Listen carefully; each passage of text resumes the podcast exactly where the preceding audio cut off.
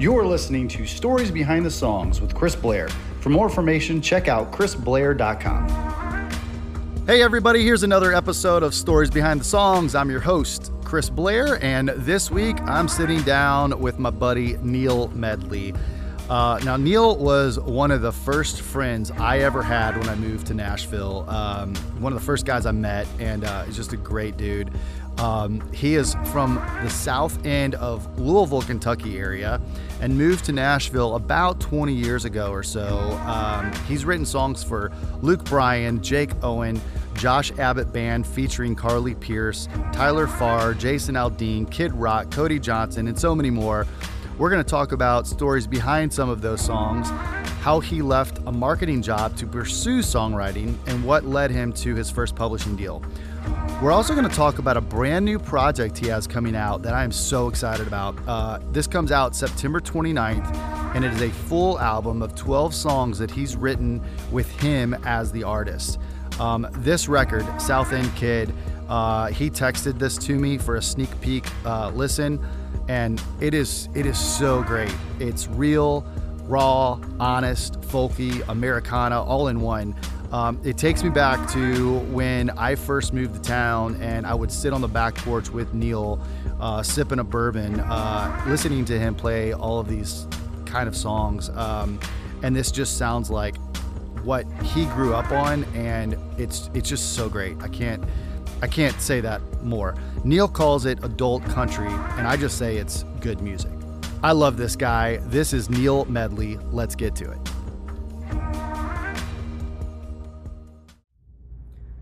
Hey, everybody, this is another episode of Stories Behind the Songs, and I am here today with my buddy Neil Medley.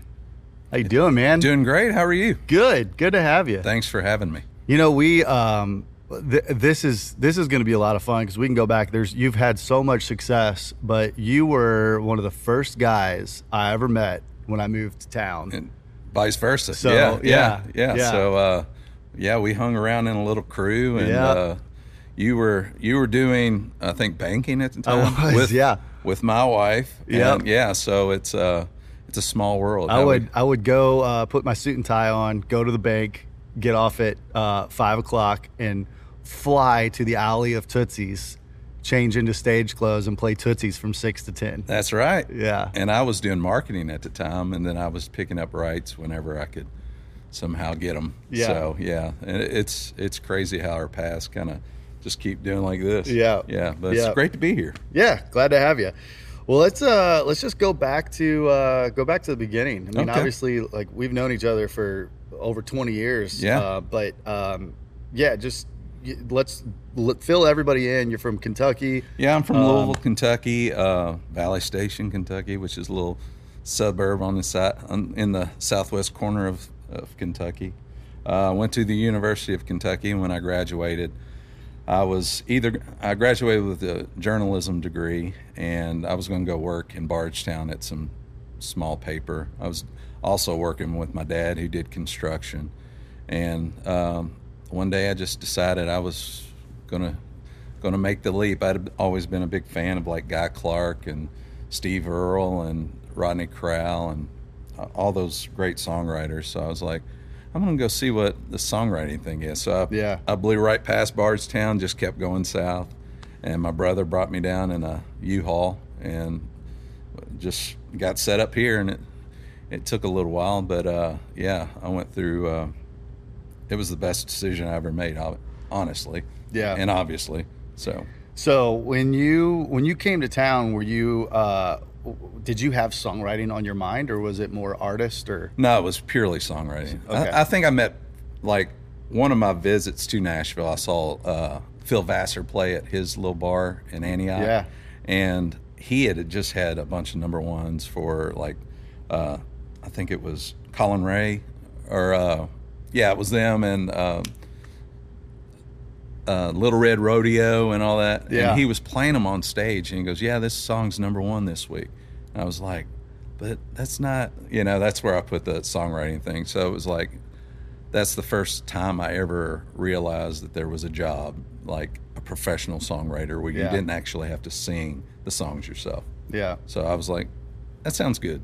So I just pulled in town, and here I am. Well, you've got a great voice. Uh, we're going to get to that a little bit later, but um, some cool things happening there.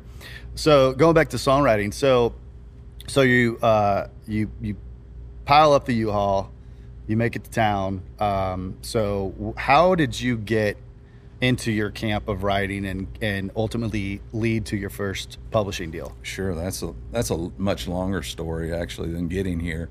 Um, to get here and to, to live here, I had to get a job, and that job kind of turned into somewhat of a my plan B started turning into a plan A, and then I was I was working all the time, not really songwriting.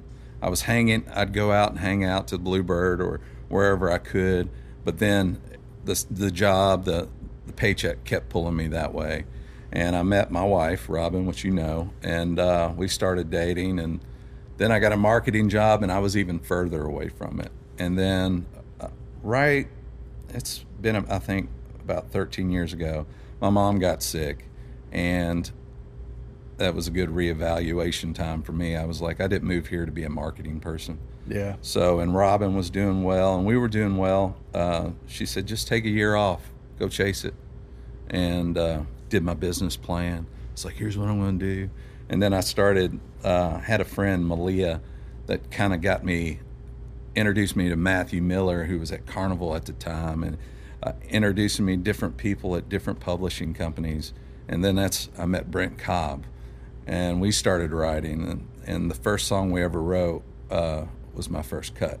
So uh, it was at my kitchen table, and um, yeah, it was it was crazy. It took about once I left marketing, it probably took about a year and a half, and I had to re up my my contract with my wife. Say, hey, I'm going to do this another year. She was like, okay. And uh, she thought it was going to go a lot faster, but uh, Yeah. you know that's how Nashville works. Yeah. So uh, yeah, we got the without a deal at all. I got the Luke Bryan cut, and I I met with all these publishers who didn't want anything to do with me, like a week before. And when they found out I got the Luke Bryan cut, they were like, "We always knew you had it." we didn't. So the Sounds phone- about right. Yeah, Yeah. the phone the Yeah. phone started blowing up, and uh, and uh, I I met uh, a guy named Walter Campbell, and he partnered with Sony uh, ATV at the time um, as my first publishing deal.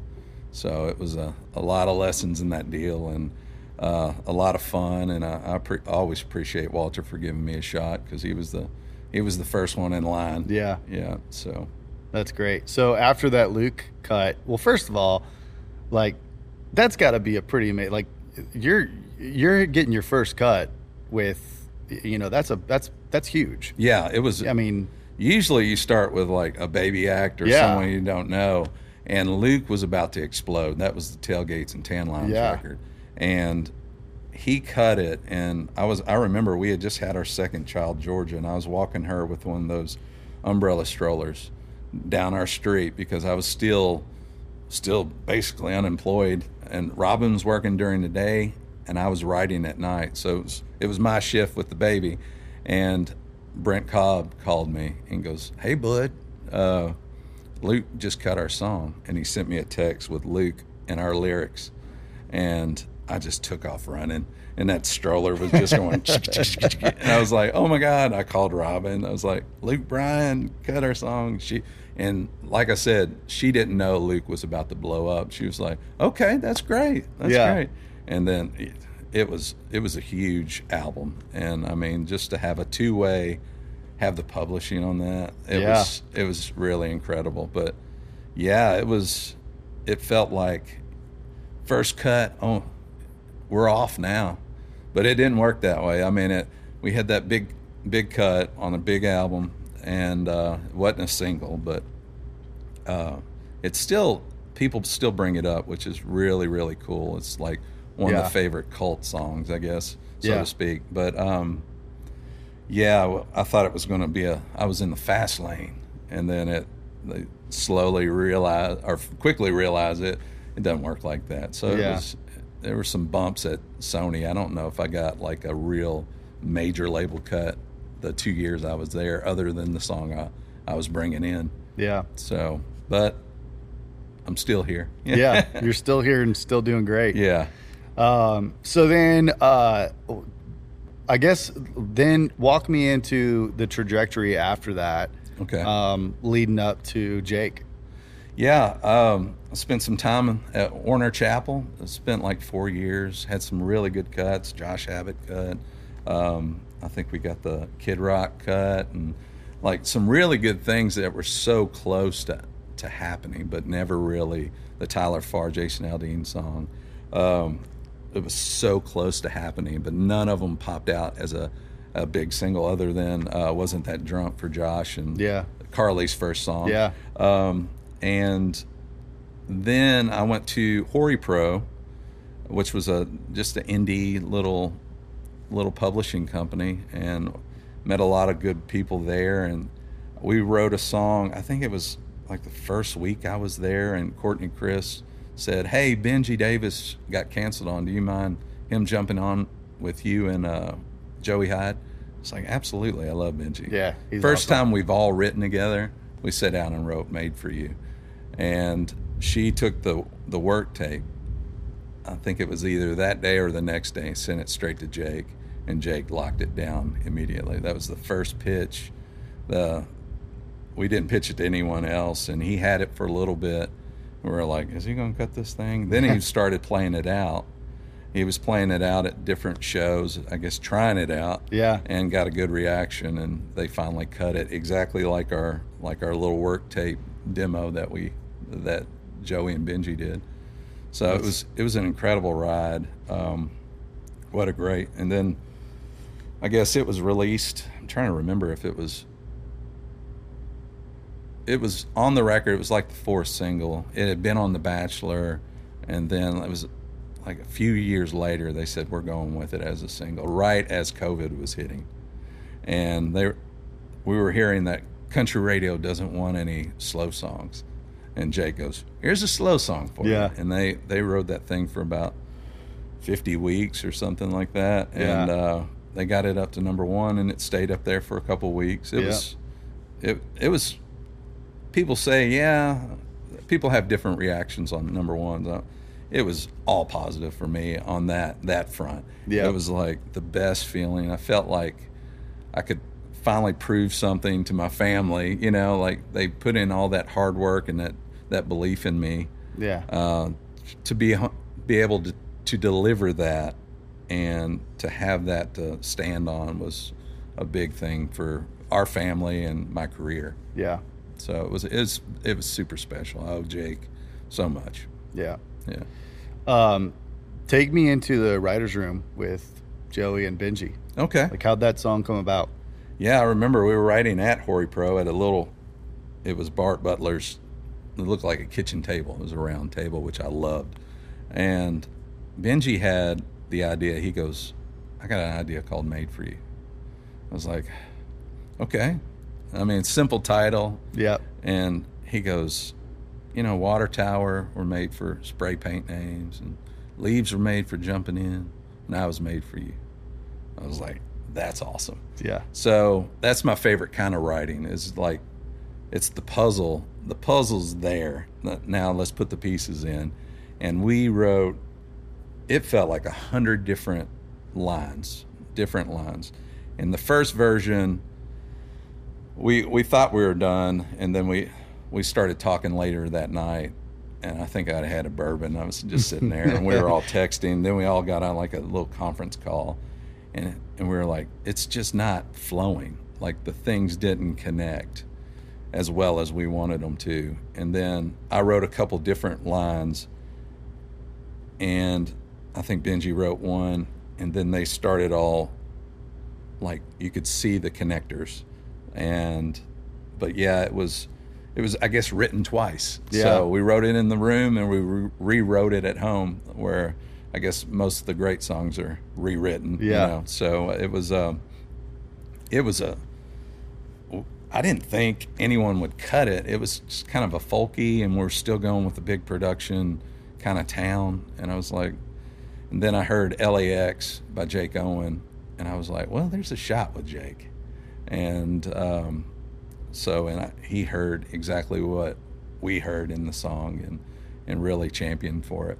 Yeah. And Joey did a great job on the production, and Seth and the team just worked it to, to death. Worked it to number one. yeah, yeah, exactly. Yeah. So I was. uh, Do you typically do that? Uh, do you write and then you know like stay in the room until you're you feel pretty good about it, and then it's usually done, or do you? it's different every day. I mean, there's there's different speeds. There's different co-writers with different speeds. Yeah. There's when you got a track. I mean, if track guy in the room, it feels a little more, you know, fast paced to where you're you're almost, which is good and bad. I hear a lot of my like you hear a lot of the track guy things where you're like, if we would have just spent one more hour on that lyric, just iron things out, I think it would have been a better song. But depends on who I'm with. Like a Tony Lane will take his time, you know. Casey will take his time, and I think the newer guys are.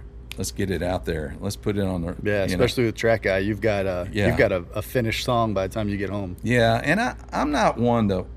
I'm okay with taking two days, three Yeah. days to write a song. Yeah. I don't need to have a finished song. Uh, The quota is only 12 songs, you know, Mm-hmm. and I'd rather have 12 really good songs than a 200 okay songs. Yeah. So that's that's my philosophy in that. I don't always live up to that because there's cer- certain songs when you're on them and you're in the room and you know it's not going exactly the way you want to or the the idea is not coming out. You're like, well, we won't rewrite this song. We'll just let this one slide and disappear into nothing. But but the ones that you really feel special about, like that give you that feeling, like there's something here. I, I like to go back even that night or the next morning and see if there's some lines that can be beaten, Yeah. or if there's a totally different perspective we missed. Yeah. So yeah, that's I guess that's my job. Yeah. we'll let Joey Hyde do all the melodies. Yeah, or, there you you go. and Benjy do his cool thing. But yeah, that's quality control at the on the back end is I I like that. So When Benjy brought that idea, uh, did he have a guitar? I mean, he's so great on guitar. Like, yeah, did he have a he a- had that whole lick. Yeah. yeah, he had that boom boom boom Yeah. boom. boom. Yeah, he played it, and he started singing, and he's a great singer. Yeah, he and is. Jake even admits I cut that because Benjy's voice was on that demo, and he sang it so well. He's um, yeah, he had that, and but he had a few lines, and uh, I think Joey jumped in on the the chorus, took it to where it went, that bridgy chorus thing, and it was just a just one of the best days because they're they're two of my best buds. Yeah. So when you write a song, I didn't know it was going to be that special, but I, I knew I liked it. But when you write a song like that with your good friends, I don't think there's anything better than Yeah. that. Yep. Yeah. And at the time, like none of us had any hits. And we were all at same level. Usually there's one guy. There's a Clawson or Right. a Gorley in the and you kind of it was just three usses. You Yeah. know, it Yeah. was just three dudes that really didn't have that track record. And for you know, Big Loud to trust three dudes with a single campaign, it's it was special. Yeah. Yeah. That's great, man. Thank you. Um, so what uh, what was after that? Well, Things started moving pretty quick. Um, I Yeah. mean, you you had a you've had so much success here recently too. So yeah, it, it I've been blessed. Um, none of them have been that like single that, but I I've been on like I said, like the Kid Rock thing was really cool to be on at the time, and uh, uh, the he yeah, and um, but uh, yeah, there's been some really good cuts and really good artists that believe in my song. Josh Abbott still believes. Brent still puts uh, songs we've written Yeah. out, and he's a special artist. And yeah, it's how have things been with Lindsay? Lindsay Ell. She's she's uh I've always loved her. She's played here for years and years, and just I mean, just killer guitar player and vocalist, and she is. Uh, yeah, she cut the "I Don't Love You" song. Yeah. and that that was right at the same time. I had a Josh Abbott single that was going to radio. I had Lindsay that was at radio, and I had Jake going out to radio. And then COVID happened, and like I- like I said earlier, they didn't want any, a lot of fat or slow songs Yeah. kind of during that for some reason, and it just didn't move. It didn't move. But I still think it's one of her best vocal performances that I've ever heard. And Dann Huff's production on that Mm-hmm. Yeah. song was Killer. unbelievable. And I wrote that with uh, Adam Hambrick, who I'm writing with after this. Yeah. And uh, and his vocal on the demo is unbelievable, uh, as you can expect. Yeah. But yeah, I think he, she heard him play that at a, like a sound check, and and goes, "I'm going to cut that song." So it's no telling where these things are going to happen. But yeah, I'm glad he played it in the sound check. Yeah. So, uh, but she she did well with it, and I think there were some TV appearances. We've gotten a lot of placements from it, but I think it radio wise, it didn't get the love that it, I think it deserved because I think that was she, she did everything right, Yeah. and Dann did everything right on that track, and it it was just a weird time. Yeah. So that's just my career in a nutshell, you know. The cool thing about uh, where we are with digital now, though, is that those things can always come back around. yeah, So, um, you know, it's uh, it's it's such a great song, and I think we're starting to we're starting to see some of that. I've seen some stuff that you know has been released a couple of years, and then all of a sudden it's like, you know, there's a couple couple things that are hitting the you know the hot country uh, chart Absolutely. that that is has been out for two years, and it's Yeah. like, even the Kate Bush thing, Yeah, know, that- that- yeah. which is the wildest thing ever. Yeah. You know, they it might get picked up in Stranger Things and Right. become the number one song of the year. Right. So, uh, yeah, I love it. It's Wild West. It's a good thing, but you never know where to point your your aim. You Yeah. know, it gets a little the writing with new artists, or are they going to be the next Luke Combs? Writing with the old artists, or they still get a shot left? Or are they going to be like, you know, Joe Nichols, Sonny, and seventy five make a comeback, keep making comebacks? Yeah, You know, yeah. uh, um, it's it. You just got to concentrate on writing a good song. Yeah. you can't can't worry about where it's going to go and and I don't know if it's true or not, but you know, the song always finds the way. That's what they say. Right. And some days they do and some days they don't, but you know, that's the best job ever, so I'm not complaining. It is, man. Yeah. It is. This episode is brought to you by Sennheiser microphones. When we first started this podcast, we were using some older microphones, and Sennheiser came in and sponsored us and gave us some MK4s and 914s. And I mean, I'm telling you, it's made all of the difference in the world. We love these microphones. We use them at the listening room as well. And I just can't say enough great things about them. Go check out Sennheiser.com. If you are into music in any way, their microphones are hands down the best on the planet. Go check them out, Sennheiser.com. And thank you, Sennheiser, for the support and the sponsorship. We love y'all.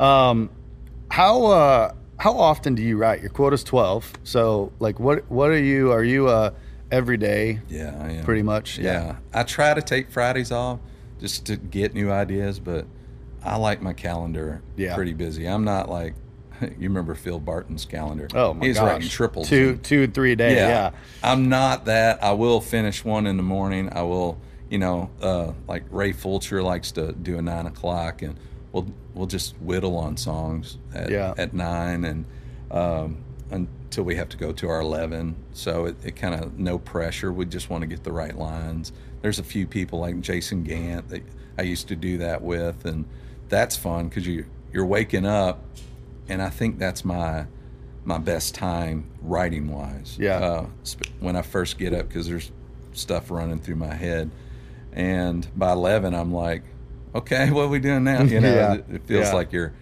you're past that a, little bit, but then you reconnect with the energy in the room. But but yeah, it's yeah, it's that. I Yeah. don't- Um, I want to I want to switch over here in a little bit, but any other uh, good stories of um, just whether it's been released or not, just some like a good story of you know idea uh, to getting it down on at least a work tape, like just Yeah, I mean, I as far as the idea of it being cut or or just the yeah just the, in the creative process you know Yeah. just so many people listening i think are um, you know either songwriters that Sure. you know are doing this and love it um, or they're aspiring they they should i move to nashville and like how does this all work and i'm so many of us um, you know moved to town and like you were talking about you know like with phil vassar you know it's like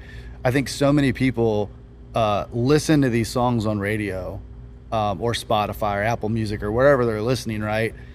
And there, there's just this assumption that the artist singing the song is the one that wrote the song. Yeah. And um, you know, it's it's that's what this is all about is to take people, you know, behind the curtain, behind the the, the stories behind the songs and show them the different creative processes of of what happens. I'm going to sit down with publishers and road guys Sure. and all of this kind Sure. of thing, but like that's what I mean. Like take me in um, you know, just talk a little bit more about how that works and like just a, a cool story of a song that you've written.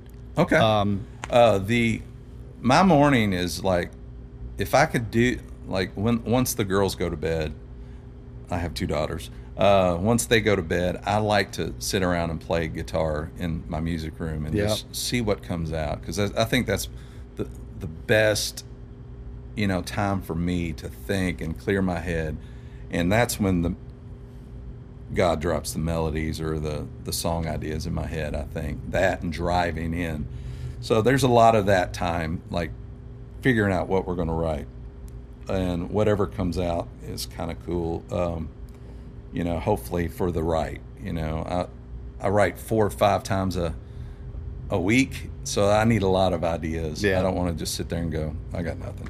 Yeah. So you're always trying to dig from movies, books, uh, articles, podcasts, whatever you hear, and maybe you hear somebody just say one word that just jumps out at you, and bringing those into rooms and and figuring out what that is with your friends, like what what would make this this word or this idea special.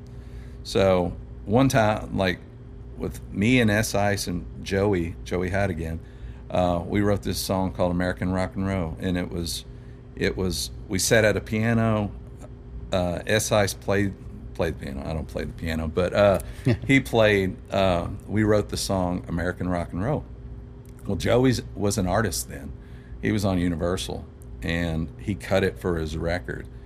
And unfortunately, like six months to a year later, he lost his lost his deal, yeah. and nothing came out. The song didn't come out, and Joe Fisher was his A and R person, and we were like, "Sorry, guys, it's it's not going to happen." Well, I think it was like three years later, he was hanging. Joe Fisher was hanging out with uh, Kid Rock at the Ryman, and it was Maren Morris, I think, was playing, and they go backstage to see Maren, and Joey is back there, and Joe sees Joey Hyde and goes, "You know what, Bobby, Kid Yeah. Rock, Bobby Yeah. Ritchie." Uh, he goes, "He wrote a song I think you would really dig." And uh, Joe goes, "Yeah, I think you'd really dig it." He goes, "I'll be the judge of that." And they sent him American Rock and Roll like three years later, and I get a call. I didn't know any of this was going on. I get a call from my publisher Ryan Beisel on uh, Monday, and he goes, "Hey, a guy named Bobby Ritchie wants to cut your song American Rock and Roll," and I was like, "Okay." It's like, who is Bobby Ritchie? he goes, Kid Rock, dude. And I was like, no way. Yeah, and uh, so he ended up like cutting it with our good friends Derek Wells and all, all the studio guys, Yeah. and they're you know sending pictures and from the studio, and yeah, he put it out, named his tour that, had T-shirts, and uh, it was a really cool like only in Nashville kind of moment where Yeah. you're sitting there going, it, it there's that that song should have died on the vine, you know, but people a good song they keep finding They- it. they rise up, Yeah, yeah. So it was that was really exciting, and um, yeah, we've I've had songs. I've had a bunch of work tapes get cut. Uh, that's what Dave Cobb likes. So the Brent stuff, it's all just work tapes, and uh, you can spend a lot of money on demos, and you can spend a lot of money on demos and demos that ruin the song almost. Yeah. you can find more Yeah. magic in the work tape sometimes. Yeah. But this town gets more and more. You're competing against track guys um, for for listens, and uh, when you hear a good track, it kind of dwarfs a good uh, work tape. So uh, you got to spend a lot more money on the front end just to get your song heard by A&R people or artists that prefer work tapes. But uh, people like Jake and Chesney and people like that still like to hear a good work tape. Yeah. So and Frank Liddell, and he was Yeah. all about that. Dave Cobb, that, all those people that that really don't want to be influenced by someone's interpretation of the song. That's what it is. It's influence. Yeah. Yeah. Right. Yeah. Like just a simple acoustic and vocal Exactly. Let's let's the artist kind of be creative in their own mind of like, all right, where can I take this? And they've got the melody and everything, but they they can start to to um, kind of think of like w- what is the beat going to be? What is what is all this stuff? And yeah, Sure. like uh, the same same like you know just songs that um, where you've got a track guy in there and, and you've got like it, it's really hard to kind of think outside of that box when you hear this. Exactly. When they get the, the, the drums cranking, Yeah. you're like, well, there's the tight box we got to fit that song into. Yeah. And the the good track guys wait. Like they, or if you hear something that's really good to write to, there, Sure, there's yeah. value to that as Yeah. well. But when you're starting and they're they're they're locking you into that whatever they've come up with, uh, it gets tough. Yeah. But when they wait a little bit and see where a song's going to go, that's where the, the good ones come from. But, Yeah. yeah. Yeah. Well, um, so I mentioned earlier, you've got a great voice. I remember, like, you know, just uh, new into town, we'd sit down in your music room Yeah. and uh, pour some bourbons and um, A few bourbons. few, uh, Yeah. and um, you know, sit or sit out on your back porch looking at the looking at the pond and the golf course. And, Yeah. um, you know, just kind of pass the guitar around. And I, I mean, I told you back then, man, he's just such a unique, cool voice. Oh, that- thank you. Thank you. Um, and uh, you, last night, you sent me a sneak peek of Yeah. what's coming out, that's right. which is amazing. So let's talk about that. All right. Well, you know, I was at coming out of COVID. I was, I was just really kind of felt like I was going through the motions, and like the the artists had all their songs because they had been writing through COVID, and so there were there's a couple there's an album of just about every artist where they wrote the, all their own songs, just last year Yeah. or the year before, and it just didn't seem like things were moving. I felt stuck. I really felt stuck creatively. I felt stuck as a, you know, just where I wanted to go with my career.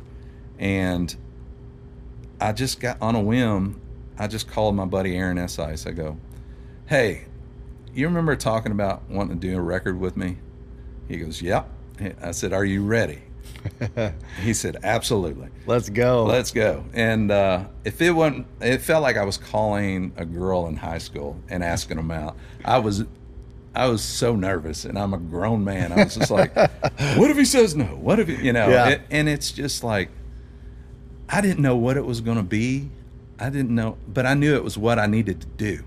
It was um, so. He goes, "What if we do it over Christmas?" This was like October.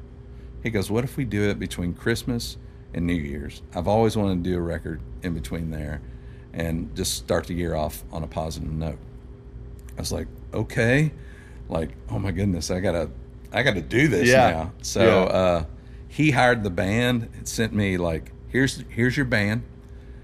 It'll be at my studio. We're gonna do this." And I was like, "I got to do it now." So yeah, we cut we cut 13, put 12 songs on this record, and there's songs I've collected. Uh, I think I wrote one at Warner. I- I wrote a bunch at HoriPro. I wrote their new songs. I mean, it's just filled with songs that I knew I didn't have to please an A&R person. I knew I didn't have to please radio. I wanted to do it what I what makes my heart full yeah. th- those songs, if they're heartbreak songs, if they're good time, drink a beer songs, uh, but it's it's left of center, just kind of chill, like drink a bourbon too kind of music. Yeah. Um, and Aaron Eshuis did an absolutely amazing job on the production, and he was really he kept me like focused. He kept me.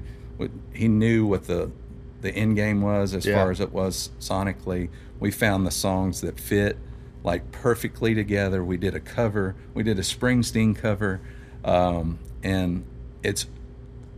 I hate to pat myself on the back, but it's badass. Yeah, yeah. it is. I, I just love it, and um, yeah, there were songs.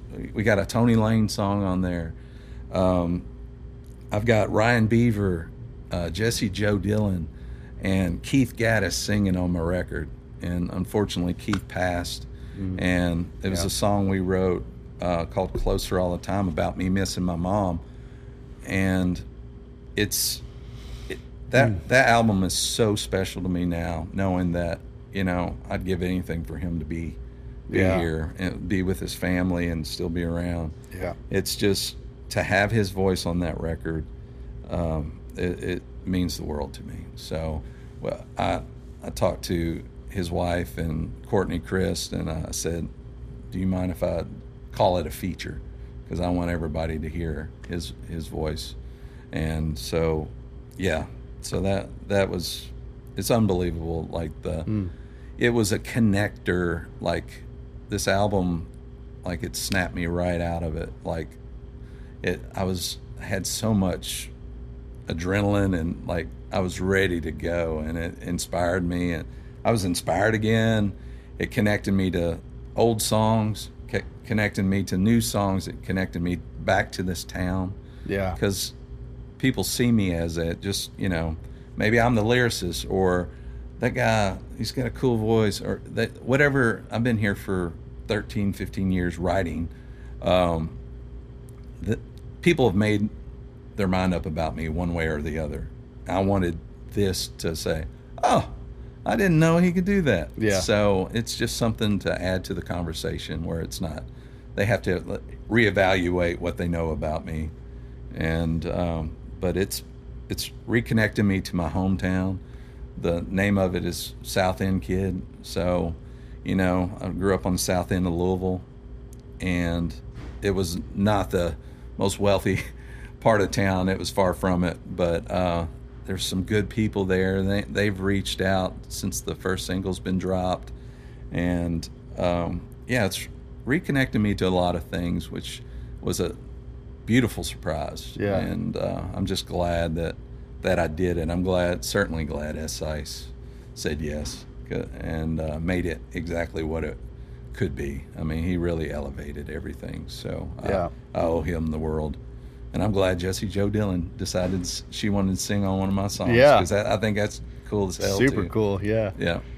Yeah, I love uh, you know, I mean just the the title the title track. Um, you know, just uh moving to Nashville and you find out that, you know, Nashville doesn't care if you're a South End kid. No, they don't you know, care it's about just like it's there's so much um, there's so much truth and uh, stories that I think people you know no matter how how they grew up because even you know even if you're on the uh, a rich kid you still got you still got issues Yeah. that, you know but yeah it just it, it that one really touched me and um and it also it also kind of took me back to you know sitting sitting around with you back in the day just listening to you play because i could hear like the songs that you used to pick up your guitar and play were not the hits on country radio at that time No. you would always go back to you know like the the old folk and americana and um, you know just roots country Yeah. um, that that I think was a, a,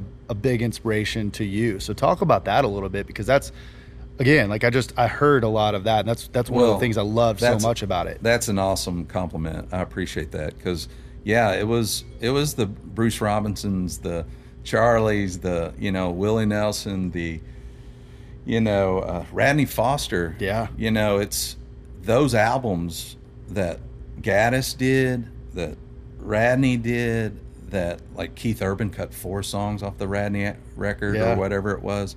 It was that it- the songs I always gravitated. They were my my moon, I guess, or my north star. You know, so it it's in my musical DNA. They have just hardwired me to be that. And yeah, those guys, Hal Ketchum, I remember Mm. that used to be my like go-to guitar sound song. You know, I miss my Mary. Yeah. and never was a hit, but it was. It's one of the best written songs he's ever done, and of the '90s, I think. And no one knows about it. I, everybody thinks I wrote it when I play it. I'm like, no. Or sometimes I go, absolutely. Yeah, yeah. but uh, but um, he's one huge influence. But yeah, those, I guess the the folky guys, man. They I I always loved it. I don't want a lot of, I don't want to be blown away from a speaker. I want to be pulled into it. And Yeah. those guys always brought me in. That's so such a good way to put that. Yeah, I I love like some tempo jams, but you know, where Dwight Yoakam's and you know the the people that make me think, they make me just chill. I, I love the word lyrics of a song. That's where I'm at. Uh, my wife is totally different. She's Michael Jackson, Guns and Roses. She wants she wants her head Yeah. you know, like do like this, but uh, I just want. Do you have anything to say? And have you said it differently? Is it the truth? Uh, Do I believe it? You know, it's it's that's where I kind of go as a music fan. Yeah. Yeah. So, but I appreciate you saying that because that's that's exactly it's it's a weird time to admit, you know, who influences you uh, legally, you know, and but uh, but they were always they were always the best, you Yeah. know, and they they kept me around. Like when I was trying to write Bro Country for a few years, I never listened to Bro Country, but I went back to uh, to uh, those my my mentors, my heroes, Yeah. to kind of find my my path. And Brandy Clark once told me, she goes, "Don't try to be anything else than who you are." She heard a great quote. It's your your thing. Go to that thing and do it well. You can't write the bro country songs because the guys that write bro country songs, they love that. You, if you write it, it sound it doesn't sound realistic or it doesn't sound authentic Yeah. uh, write what you love and go there. So I think that was a, one of the best words of advice you can give a, a writer. Yeah. You know, because people send me songs all the time that, you know, are considering moving to Nashville, and it sounds just like what's on the radio. You know, they just everybody goes through that copy phase or Sure. the, you know, but find out what you love and figure out your way of presenting it. Don't just copy what Ashley and Dallas and all those guys are doing Yeah. because they've got it, Yeah. and you ain't going to beat them Yeah. at their Yeah. own game. So Yeah, and you got to stay ahead of it too, and and and know, um, you know, know what's coming, which is kind of a crystal ball because we don't we don't Yeah. know what's coming, but you know, it's like, um, I mean, things are kind of shifting uh, back now to like, you know, it's like, um, you know, we grew up listening. We're we're same age. We grew up listening to like that that rock and you know Guns N' Roses and Yeah. all of this kind of stuff. And then you know then it was like that '90s country that was just like you know so great. yeah, absolutely. Um, and we're seeing a lot of that. Um, and I, th- I think that's such good advice. We uh, we had uh, Mark Irwin on um, not too long ago Love Mark. and uh, he talked about like he's been in town for over 25 years and he's been writing the same stuff so going from a number the first number one for alan jackson and then he had like i don't know 20 years or something like that until he had his more recent success Sure. but he talked about that fact that in these different phases he continued to write what he is and who he is.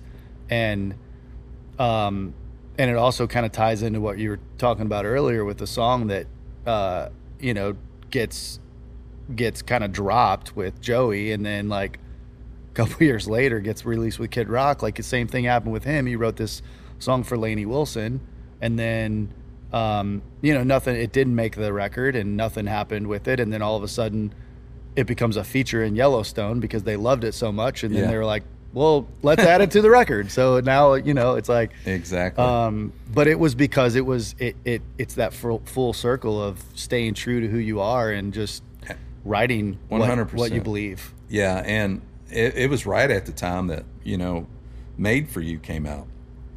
I mean, there weren't a lot of story songs Yeah. anymore. It was just it was just parties. It was you know, it was about Friday and Saturday night. It wasn't about Monday through Thursday. And we we noticed that you know, there were songs that came after the that kind of had that same approach to things. Um, not in a bad way or anything, but it people were more accepting of putting out stuff that you know they they don't have to be tough all the time. They can they can they can admit they're married.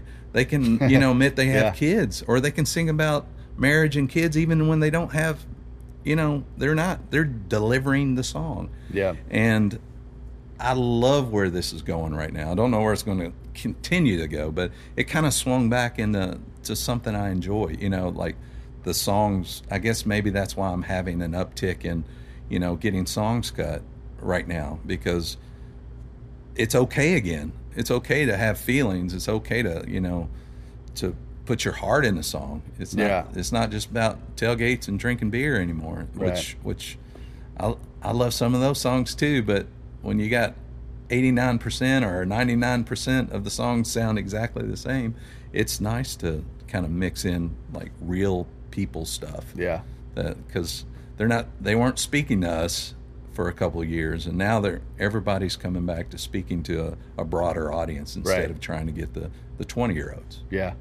even even morgan he's got some amazing songs that you know he mixes in with you know and, and it's it's the perfect way to go i mean you got to have that balance i think Yeah. especially in our genre Yeah, hundred percent.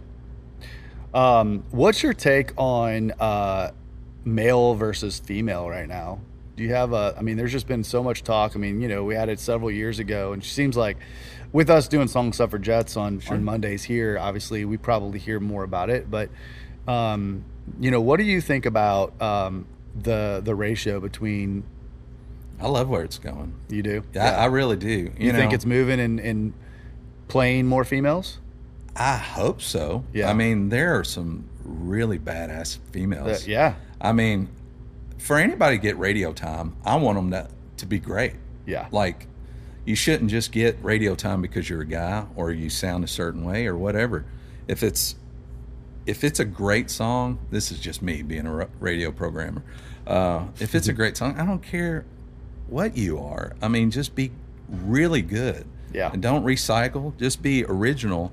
And I, I like the girls to. They have to be more original than the guys, unfortunately. So they, you know, Carly's different than Lainey. Yep. And you know, uh, Springsteen's, she's doing her own thing. You know, there there's so many different cool variations of the female product or whatever you want to side of Right. things. Um, and I hope it raises the game for the guys. I mean, they there were there was a time. There's still a little bit of that time. You could not tell who's singing what. Yeah. Like who is that? Is that A, B, or C or D? right. They can They're yeah, not. there still is some of that. There's there songs there definitely is. But the women unfortunately had to be distinct, totally unique. and yeah. totally so. Or you had to you had to be a part of a group, or uh, you had to have a male feature on it. I mean, there's all kinds of politics that Yeah. that I don't believe are really true statements. But um, I think if girls are great, uh, and the girl game right now is awesome Yeah. and I hope it continues because they're influencing all these new younger women to come up. Dad of two girls, I, I'm all for it. Yeah. Like I, I want, I want variation, and radio. I mean, they'll if they don't hear it on the radio, they'll hear it on Spotify. They'll Yeah. hear it on Apple. They'll Yeah. what they'll go find it. Yeah. So you might as well be awesome. Yeah. So- That's one of the. I mean, that's one of the things I love about what we get to do here because we hear, we hear the, the we hear the artist before anybody else does. Sure. You know, like just and uh, there's so there's so many people that go across the stage and um, male and female, but like you know just where you get to hear just these great songs and you know especially people like Lindsay. You know, like you've got when you've got a great lyricist who also can sing the phone book and sound amazing and rip a guitar Yeah. like she does, I mean, look out. You Yeah. know, it's just I mean, and I think she got kind of caught. in- Like if she was coming out right now, uh, yeah, yeah. I she mean- bad timing, but like I think and I, I, think still her think time is still coming. Yes, yeah, absolutely. I didn't want to approach it that way. Like she would have had less of a, a challenge Yeah. getting like pushing that rock uphill. yeah, And I mean, God bless Carly. She's become like the face of country music, Yeah. which is, She's you know, she, she and she's pulling people up with her. You know, Yeah. and that that means a lot to this genre. Yeah. it really does. I, you know, I love, I love good guy songs, but I love like when a girl or female, you know, gets a a song right. It's it's just as awesome. I Yeah. mean, I, I don't know how else to put it, but you I love good songs. Period. Period. Yeah. Yeah, I, I I grew up with like Patty Griffin and you know, and Patty Loveless. You know, Yeah. I I love fe- Emmylou Harris is one of my all time heroes. So that's what I want. I think a balanced. It Yeah. doesn't have to be 50-50 or whatever the number is, but just give them a shot if it's if it's good and if if the guys aren't living up to their part of the bargain of quality, you know, knock a few of them off and make them earn it. yeah, Yeah. yeah. I agree, man.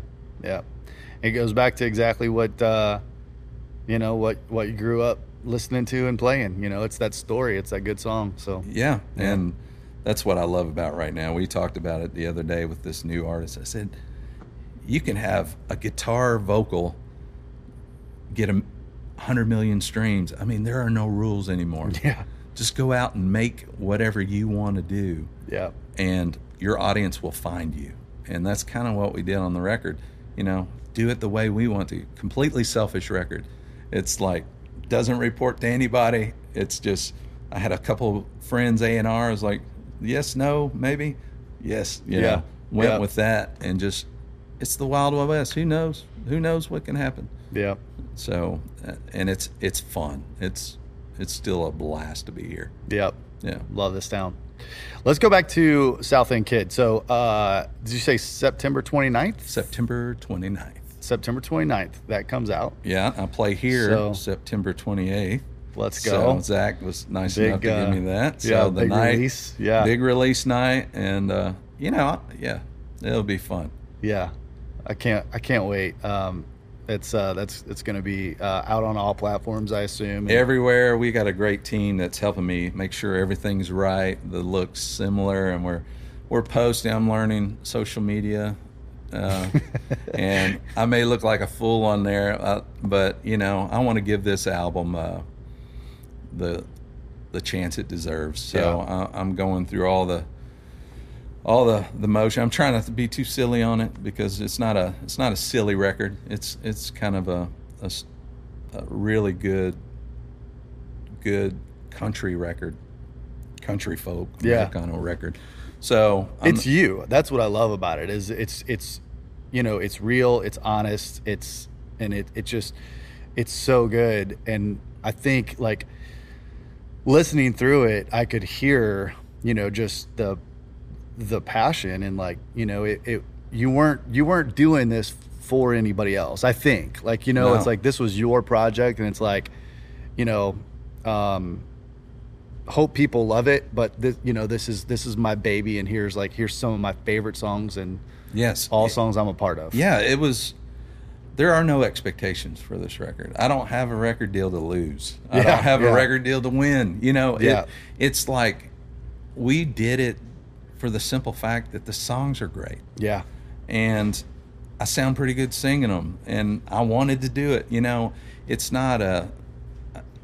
I told somebody the other day, we're not looking for millions and millions of streams, even though we'll take them. yeah Uh, but the right streams, maybe Mm. you know, maybe Dierks here's one, maybe George Strait here's one. You know, yeah I'm we're not putting in a ceiling on it either, but we're you know we're are, we're planted pretty good on the floor where if we only get 500 streams or whatever, well we probably didn't do a good job marketing, but uh, it's okay. The victory was making the record. The victory was writing the songs to fill the record, you know, and every, and what we did, I'm okay with. I'm super proud of, and I hope everyone hears it and makes their own decision about it. Yeah. But it's probably not for everybody. It's probably not for you know tailgaters at you know on a festival or whatever. It it's a it's a grown adult record. It it could be. It, It could, could it be. could be for that. Again, But, no know, ceiling. And uh, yeah, I mean, especially like you know, maybe if it's someone that's like, hey, this is not for me at the tailgate. I bet it's for them on the way home. Yeah, yeah. That's you know, it's I uh, use Stapleton's and Brent's thing. It's country music for grown-ups. exactly. Yeah, I mean yeah. it's it's about heartbreak. It's about and the perspectives of them uh, of each song. I hope are somewhat original. You know, like um, the new single Tucson. It's not the the hookup. I want to go back song. It's it is kind of a hookup song, but it's I'm okay with the memory, and I still think about it. I still think about her, but that's all I needed. You know, it's you know some things are just ain't more than what they are, kind of thing. Yeah. and uh, but yeah, it's that approach to it.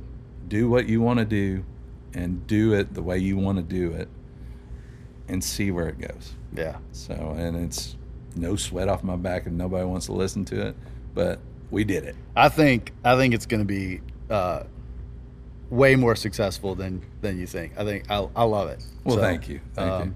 I'm gonna put you on the spot. Uh, so uh, I don't know if you want to sneak peek uh, anything off of that record. Sure, sure. I'd- I'd Um, love to do it. But love to uh, like you know hear a, a verse and a chorus of um, you know, Yeah. something. So Will this microphone pick up? yeah, All right. Hopefully, it's still in tune.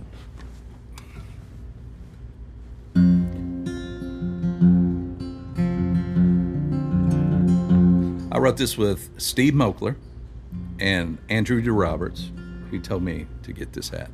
He was wearing it one day, and I pretty much uh, went out and bought it right after I write. so cool. But uh, this one's this is I tease this as my political song.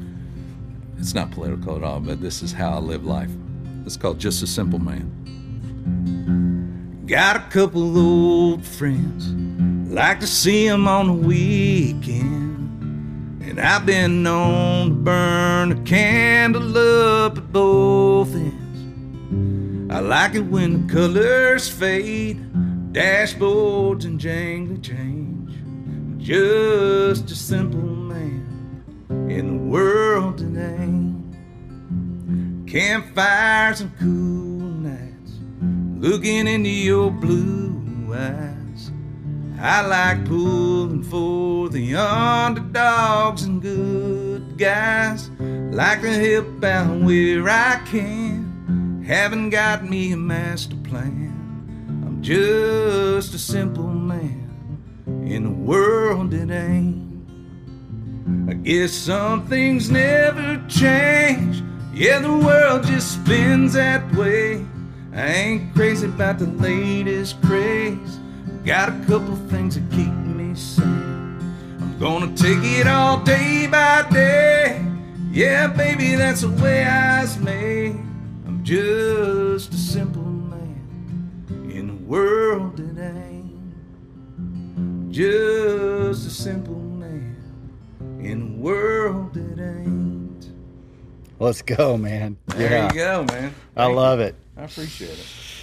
Man, thank you so much for being on here. This has been a blast. Thank you And for having me. And, Yeah. and I hope I hope you dig the record, and I hope all of y'all dig, dig it, and uh, yeah, Absolutely. go out and stream it, leave it on during the night on low low volumes. Yeah, or something. yeah, Get those get those spins up. Yeah. Yeah, but I really do appreciate it. It's always good to see you, my friend. Yeah, you too, man. Before we uh before we close out, I always end with the same question. So Okay. you've been here um, you know, for for twenty years or so, Sure. been writing for about fifteen. Um the uh you know, the everything that you've gone through so far, if you're going back to eight year old Neil in uh in Kentucky, what uh what advice do you give yourself today? Don't worry about it as much as you do. I grew up I grew up a fat kid, so it's it's like a bunch of insecurities and bunch of like just stay out of your own head, get out of your own way. Uh, you'll find it. You'll find it, and just have fun. Have fun doing mm-hmm. it. You're going to be okay. So, and yeah, move to Nashville as soon as you can because yeah. uh, that's where you need to be. That's what I would tell him. Yeah. So uh, I've I've always been that kid that sang on the bed and sang in front of the mirror, and um, I'm still that kid, I guess. yeah, I love it. Minus the bed part of it, but uh, still singing mirror. I love it. Great advice, man. Great to see you always, and yeah, it's been fun. Same here. Thank you so much. All right. It's been another episode of Stories Behind the Songs. You've been listening to Neil Medley. We'll see you next time.